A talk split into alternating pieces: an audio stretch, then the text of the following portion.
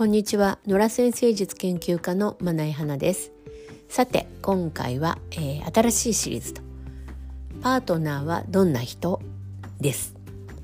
でまあパートナーがどんな人なのかっていうのはまあもちろんホロスコープで見ればわかると。でホロスコープの中の第7ハウスの始まりの星座で判断するですね。まあ、前回ですね、えー、こんなファッションが似合うシリーズではその第一ハウスの始まり第一ハウスの始まりには特別な名前がついていてアセンダントっていうんですけれどもこのアセンダントの星座で判断しましたよね。まあ、これと同じように、えっと、パートナーはどんな人なのかっていうことは第7ハウスの始まりの星座で判断するということですね。で、まあ、内容に入る前にちょっとこのハウスのお話をちらっとしておこうかなと思うんですけれども、えー、ハウスあんまり聞かない言葉だと思いますね。で皆さんがご存知の、えっと、何々座天秤座とか水亀座とかいうのはあのサインと言われます。サインとそれとは全く違う概念としてハウスっていうものがある。さらに天体。サインとハウスと天体とこの3つでホロスコープっていうものは構成されてるんですね。皆さんがご存知なのはこのうちのサイン星座のことですがこれだけだということですね。これとは全然違う概念のハウス。このハウスにはま番号があるんですがその番号が振られていて、えーと前回のそのこんなファッションが似合うは第一ハウスの始まりということだったんですが今回はま第7ハウスまあえー、パートナーがどんな人なのかっていうことはその第7ハウスが管轄するので、まあ、第7ハウスを見てみようということですね。ということで、まあ、今回はこの第7ハウスがお羊座の人ですね。第7ハウスがお羊座だからといって他のその太陽星座皆さんがよくご存知のその水亀座とか双子座というのとは全く別です。太陽星座がお羊座だからといって第7ハウスがお羊座とは全く限りません。そんなことは全然ない。これは誕生日を聞いただけではまあわからない。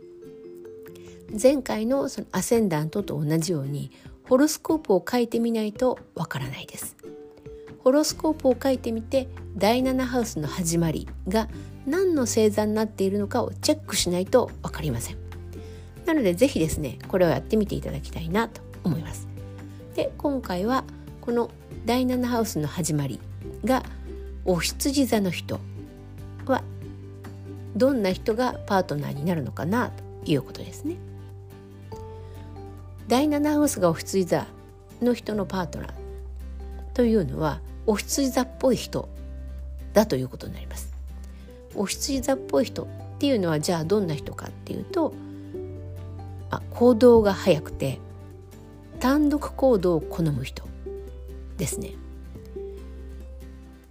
まあ、いろいろごちゃごちゃ考えないんですね。あんまりこう念入りな準備とかもしないざっくり計画立ててあら行こうあら行こうかみたいなそんな感じ。でその場その場で、まあ、トラブルとかを解決してあるいは物事を決断してしまう。そういううん実践さあるいは勇敢さっていうかねそういうのがある人ですね。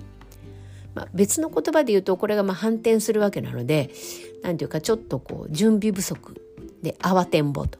でちょっと短期ちょっとつ盲信で後のことあんまり考えてない。こういうのがお羊座っぽい人っていうことになりますね。